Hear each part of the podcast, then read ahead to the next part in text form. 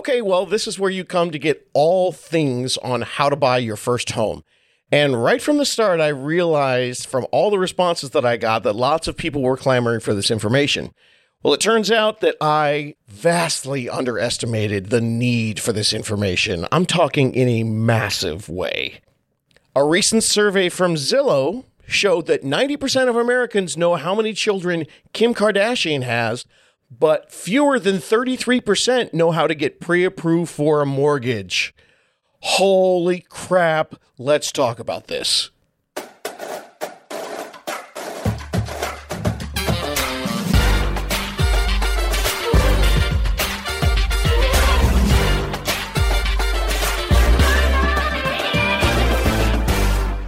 What is up, my how to buy a homies? Not your IQ, according to the survey.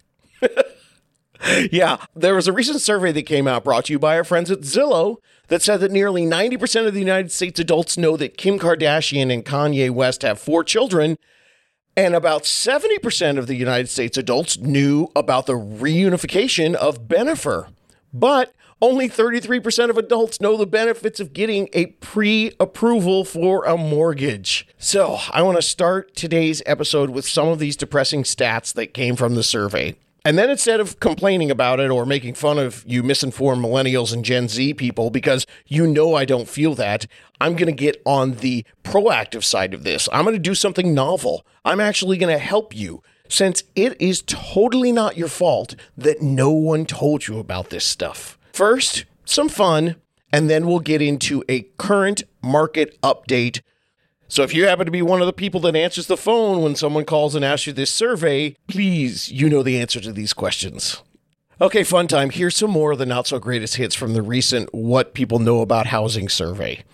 The majority of the survey respondents believe that just getting a pre approval actually locked in your lower rates.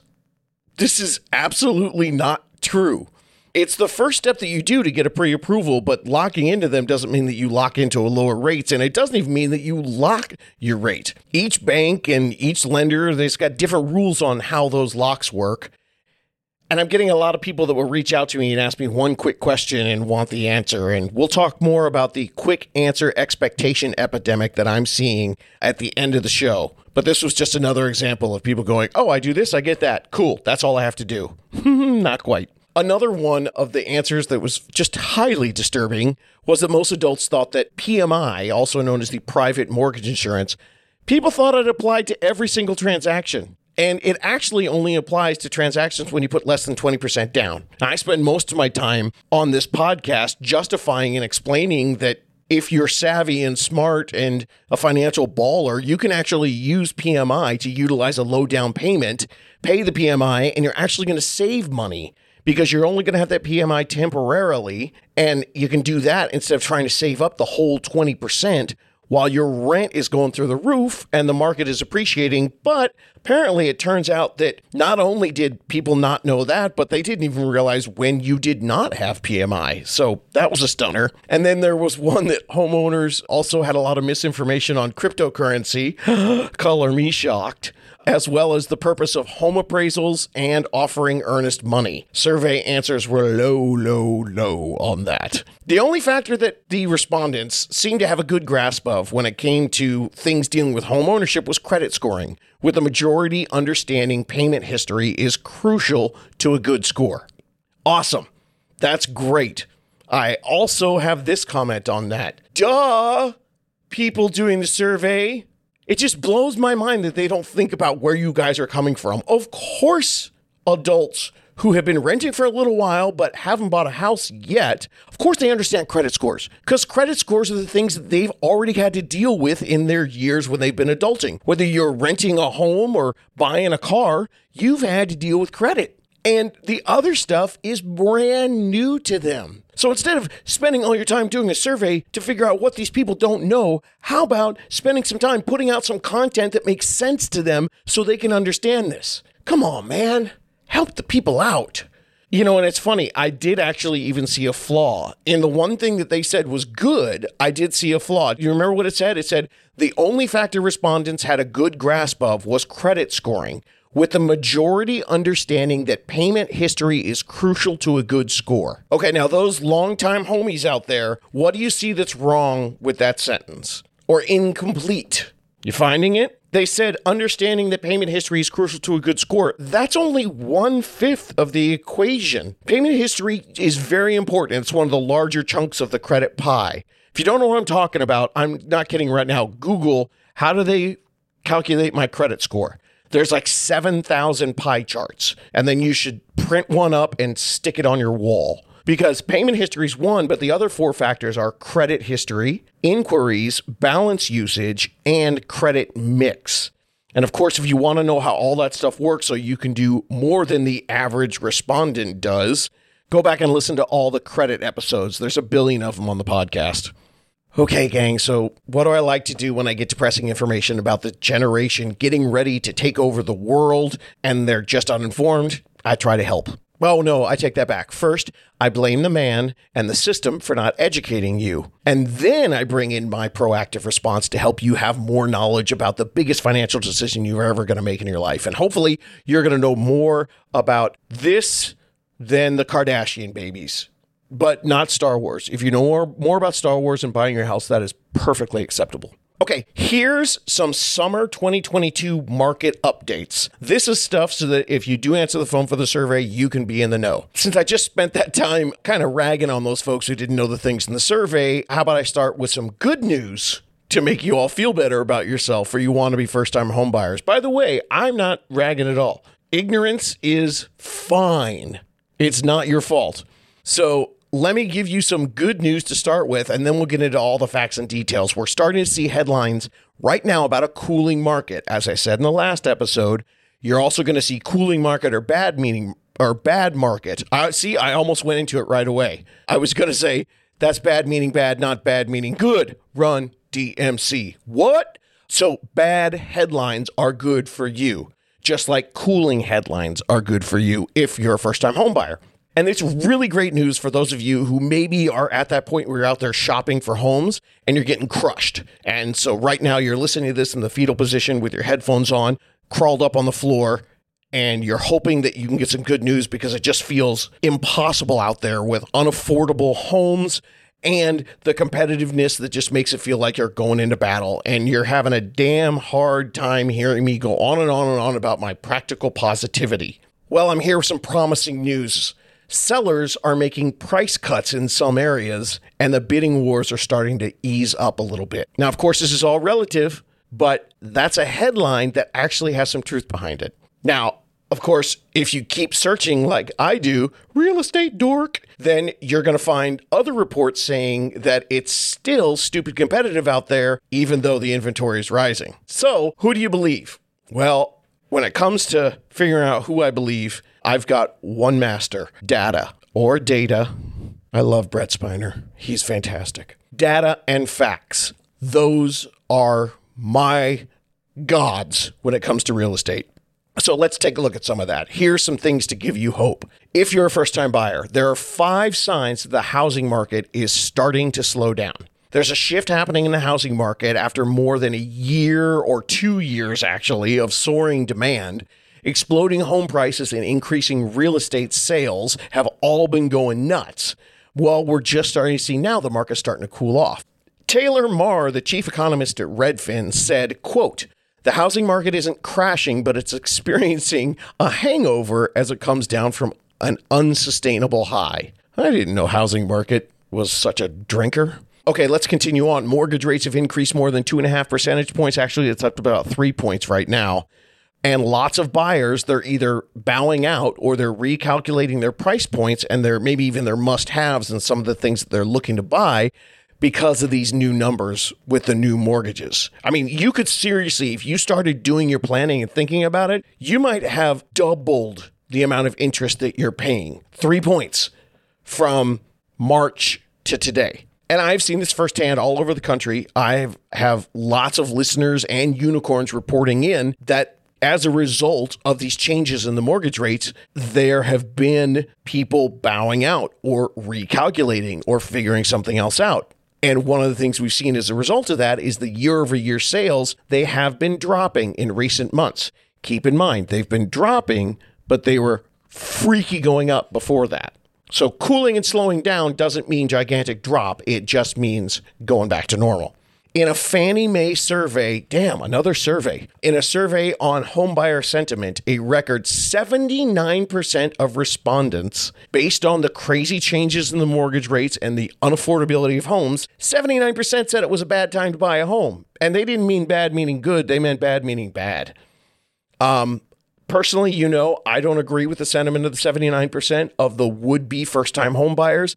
And my reasons are based more on, on my masters, my gods, data and facts. Most people right now who are answering the survey are answering that based on emotions. And all of my data and facts are in the recent episodes. If you're brand new to the show, listen to this one and then just start going backwards. But when other people's out there get scared of these headlines and they bow out, here's the good news with that that's a less competitive market for you. And that is a good thing. That's a good thing, even though the headlines all say it's bad. Okay, so let's get into it with more facts and data. While the market is still very, very strong by historical standards, here are five reasons to believe the tide is turning. It's cooling down. Things are slowing. Number one, the inventory of homes for sale is growing. Oh, thank you, Jesus. How long have we been waiting for this? Inventory, you've been hearing me talk about it so much on the podcast, you probably want to punch me in the face. Inventory has been lower than Drake's recent song downloads. Now, that's for you. And I guess that's also kind of for Drake and probably Canada too. But in May, the inventory started moving in a recent direction. And the most recent week that we saw active activities, they're up 13% from last year. So that's pretty cool. Danielle Hale, the chief economist at Realtor.com, said this quote, Seeing the number of homes increases, great news for buyers. It shifts the trend, and they're seeing more homes. It should help balance the market, slowing down the home price growth and increasing the time on the market unquote. We'll talk more about time in the market a little bit later. That's a good stat for you. Hale also said this, quote, in addition to the high cost pushing prospective buyers out of the market, part of the reason there are more listings is that more homeowners are deciding to sell. More new listings enter the market in May than any other month since June 2019. And that was according to her in Realtor.com. And Hale continued one more time. I'm going to keep quoting her because she did the article. Price growth is going to slow, but I expect prices to stay high. If home sellers can't get the price they want, they're not likely to put it on the market. Unquote. Number two of the five reasons why the tide is turning more price cuts. Now, don't get crazy. This is not Black Friday or Amazon Prime Day, all right? Even though Amazon Prime Day never seems, seems like a deal, does it? Never. Anyway, more price cuts. It's a good sign if you've been looking at homes, you might be noticing something that you haven't seen in a long time, and that's a home listed at one price and then reducing down to another. For a while, homes were selling so quickly, and with bidding wars, the sellers would get way over list price. I mean, sometimes way over list price. But as affordability changes and we're squeezing out the buyers, there's less competition to buy. So some sellers are deciding to lower their price so they can get that competition. Now, it doesn't mean that you're going to get a screaming deal all the time because a lot of the sellers who are reducing their price, well, they're actually, you know, were flexing originally and listed their homes way too high in the first place because they saw what the other homes were selling for and they got greedy. But in general, we can still look at this stat and see it's a good time. The actual data shows that price cuts were seen in 10.5% of homes in May. One in every 10. That's a dang good deal. And that is up from 6.2% back in May of 2021. Now, that doesn't mean that there's a liquidation sale on houses. Okay, so our gal Danielle said, hey, that's great. The price reductions is higher now, but it's still lower than it has been since 2017. So, you know, it's a less competitive year than last year, which was, you know, nutso, but it's still pretty darn competitive. Okay, number three for the tide turning. Real estate companies are laying people off. Now, I'm not going to get into this a big one. This is a weird one since, you know, what freaks me out is that we're still on pace to sell almost the same number of homes as we did last year. But once again, this is another symptom of why the myopic real estate industry is only focusing on sellers and how when the sellers aren't banging things out at the top of the market, suddenly real estate companies start to get in trouble. It's been a sick seller's market for the last couple years. And so the real estate company started adding people and getting all greedy and excited, basically trying to get when the getting was good. And now that we're slowing down to normal, Redfin cut by 8%, Compass reduced by 10 to 25%, depending on which report you actually believe, and Opendoor cut 25%. So, not sure exactly what that means, but it probably is a sign that the sellers aren't going to rule the world for another 12 to 18 months, right? Number four in the signs mortgage applications are down as mortgage rates have spiked. Would be homebuyers out there, they're applying for fewer loans. And the week ending June 10th, mortgage purchase applications were down 16% from a year ago. And that's according to our friends at MBA, the Mortgage Banker Association. And number five, fewer people are shopping for homes prices going up, mortgage rates going up, so fewer people are out there trying to get homes. An index from Redfin, which shows the request for home tours through them, it was down 14%. And that was the ninth consecutive decline in that index. And there are other reports that show foot traffic, people visiting the homes, is down 24%. Uh, now, this could be a temporary change because it, it feels like June and July, there was a lot of stuff that slammed at everybody regarding the economy and inflation and the Fed raising rates, and it happened all at once. And also, that was the exact same time that every buyer had to start doing some major recalculation because the rates, they went from 3 to 6% just this year in 2022. And eventually, prices are going to stabilize more. And then the buyers who remain in the game right now, they're going to have a little bit of time without prices going through the roof and looking at their monthly payment change by hundreds or even thousands of dollars because their rate went from 3 to 6%. When we get into August and September of this year, everyone who's shopping for a home will have already adjusted to understanding that their rate's going to be 6% range. So that is one article with some pretty solid facts backing up the opinion that housing is slowing down. And that's five different ways that it said it. But what else are people saying? I mean, is the boom over? Are we going to crash or is this going to be a correction? One thing that everyone needs to remember is no matter who you listen to, this is all relative. The past two years are record breaking in nearly every way. So there really is nowhere to go but into a slowdown. We had record low mortgage rates in 2021. And we also had at the same time, as far as the population goes, a bunch of millennials were reaching their home buying years at that age. And all of that led to a huge demand from buyers. Now, at the same time that that giant demand came up, it was the cheapest it could ever be to buy a home. And there were a bunch of people that were at the right age to buy a home. And everyone started going out there, but inventory was crazy low. So smash that all together and you get a crazy market gumbo but it cannot stay hot forever, and we're starting to see it. So most people are saying, again, correction, slow down, not a crash. If you take a look at the ShowingTime index, that's one of the folks that checks out how many people are making appointments to see homes ShowingTime. Their traffic shows that according to agents and brokers that this is where we are with buyer demand. Look at this data that goes all the way back to 2019. It gives you a good baseline. Now, the baseline are all those numbers in gray right there. Oh, by the way, if you're listening to me, you got to go to YouTube and look at it to find all these graphs. But picture a graph that has gray kind of normal, blue kind of high, and then green going down. You with me? Cool.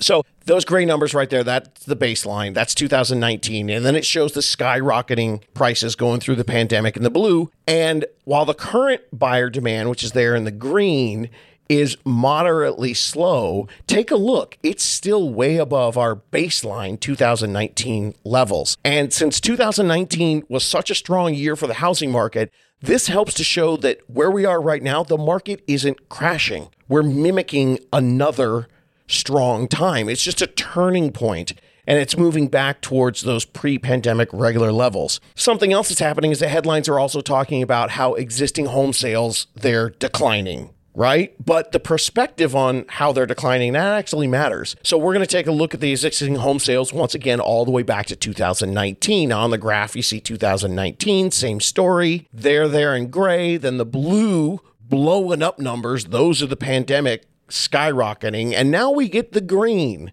Now, that's where we are in April 2022, but all the headlines say, oh, the market's slowing down. The number of homes being sold is less. Yeah, but it's still more than the gray, which was a very strong 2019 market. So it's very important that when you're comparing today to the abnormal pandemic years, that you're not comparing to those but you actually need to understand that this recent data is better compared to the 2019. So, if all this recent data and the headlines are shaping your thoughts and opinion, look at a more typical year when you're comparing today's data to help you with your perspective. The current market is not set for a crash or a correction, it's just a turning point into those pre pandemic levels. So, in general, nothing in the recent market can be summed up in general. How's that? It's all relative. And to say that we've been experiencing a relatively normal market would be saying that, like, Tom Brady is a relatively good quarterback, or that John Mulaney is relatively funny, or that tween age Disney Channel shows are relatively annoying.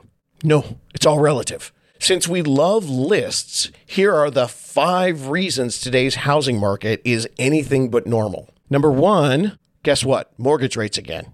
if you think about you go back and you look over the decades, we've gone up slowly from 8% in the 70s to 12% in the 80s. And then from the 90s and 2000s and 2010s, we went from 8% to 6% to 4%. Think about that. That was 30 years of that. Well, over the last six months, we went from 3% to 6%. That ain't normal. And then number two, something that is abnormal the home appreciation. According to Black Knight, which is a housing data and analytics company, the average home appreciation on a residential real estate price since 1995, it's been 4.1%. Okay, does anyone remember what I said 2021 was? Anyone remember? It was 19.5%. That's like almost five times, four and a half times more than the average. That's crazy. And in 2022, we've still been going up four, five, six, seven percent. So that's 22, 23, 24, 25% over the last 18 months, that is going to put a big, giant skew in that 4.1 average appreciation since 1995. So that means we've got to hit a slowdown and a correction. Number three in the unusual market, the low inventory. Raise your hand right now if you're sick of me talking about low inventory.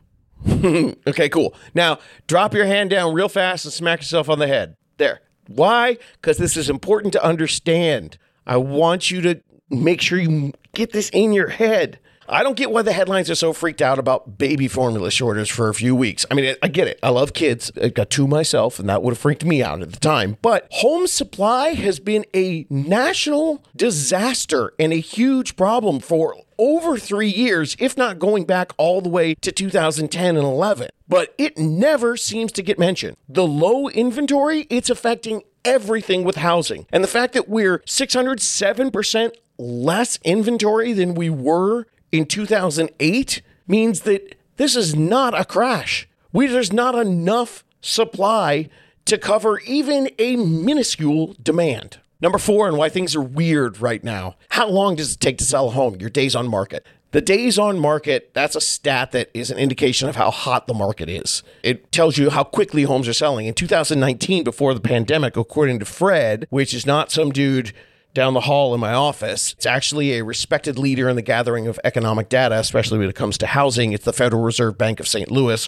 Why the Federal Reserve Bank of St. Louis is called Fred, I have no idea, but it's a great resource. The average days on market back in 2019, about 68 days. In 2022, and this goes all the way up to the summer, even with the big jump in mortgage interest rates, it's still at 40 days. And that is way, way lower than that if you're talking about entry level homes, because that 40 days still includes a lot of the jumbo, larger homes. Around here, for me, it's about two days on the market still to today.